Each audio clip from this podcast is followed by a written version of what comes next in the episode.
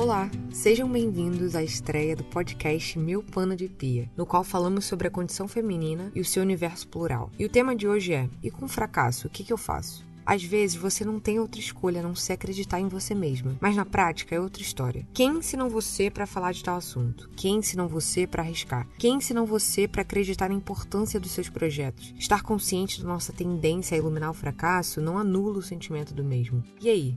Como que a gente resolve isso? Nesse podcast, estou disposta a esclarecer duas perguntas que ocorrem na minha mente quando penso sobre insegurança feminina. Por que mulheres arriscam menos que homens? E quais seriam as soluções práticas para aumentar essa autoconfiança? Fazer com que mulheres se sintam mais seguras para arriscar em todos os aspectos das suas vidas.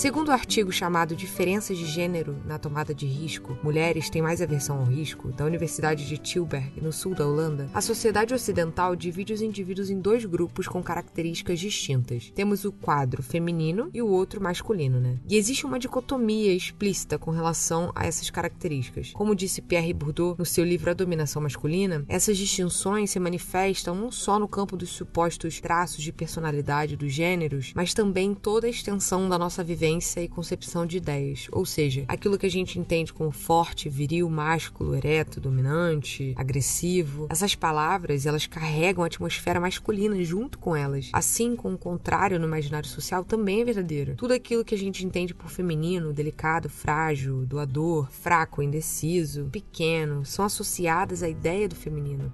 Assim, ocorre um grande impacto em como o nosso consciente lê as possibilidades de escolha. Para deixar mais didático, vamos fazer um exercício de reflexão quanto a essa frase do artigo, no qual diz que mulheres e homens têm diferentes atitudes com relação ao sucesso. Então, isso acontece por quê? A nossa visão como mulher, ela é construída através de diversos estímulos comportamentais durante a nossa vida. Então, usar cores pré-determinadas, se portar de tal maneira, fazer tais tarefas de casa, na qual muitos homens são excluídos, ter o cabelo de tal forma, se vestir de outra. Então, assim, nosso encorajamento muitas vezes fica limitado por essa contaminação do que se deve ser e faz com que você se esqueça da ideia que existe uma outra opção.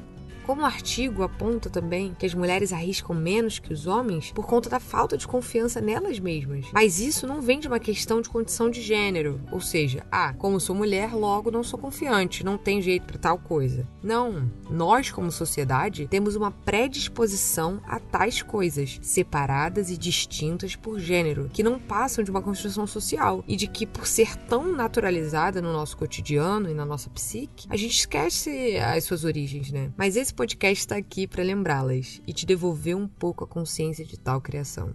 Já que a gente tocou no problema, vamos pensar então em uma forma de solução?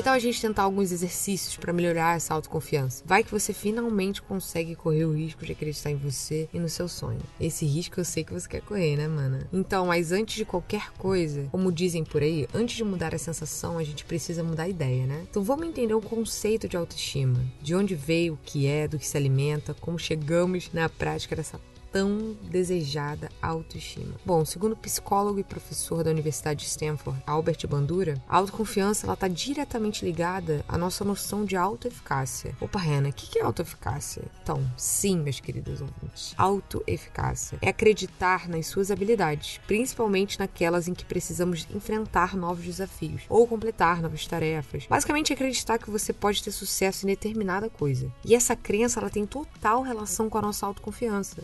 Tá. Então, o que é autoconfiança, afinal? Autoconfiança ela é um resultado de um autoconceito, que essencialmente é a resposta para a pergunta: quem sou eu? Se você tem uma ideia negativa de você mesmo, isso vai refletir na sua autoconfiança. Assim como o oposto também é verdadeiro. Se você possui uma ideia positiva de você mesmo, sua autoconfiança será afetada positivamente. Então, entender esses conceitos é importante para quê? Para a gente conseguir usar de maneira prática. Um exercício que achei bastante interessante para trabalhar essa ideia é que eu encontrei no site Positive um, Psychology. É um de três exercícios que essa plataforma disponibiliza, que é bem parecido com o que eu faço já há alguns anos.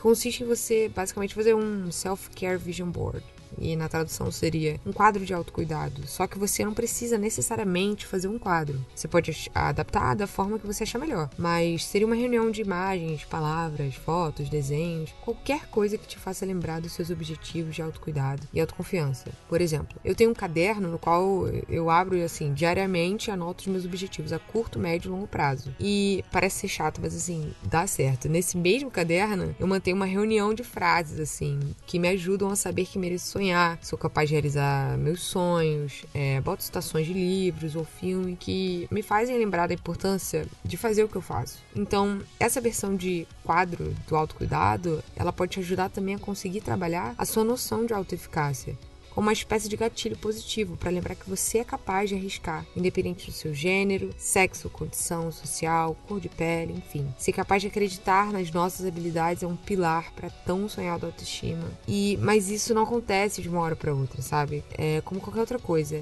A aprimoração, ela vem da prática.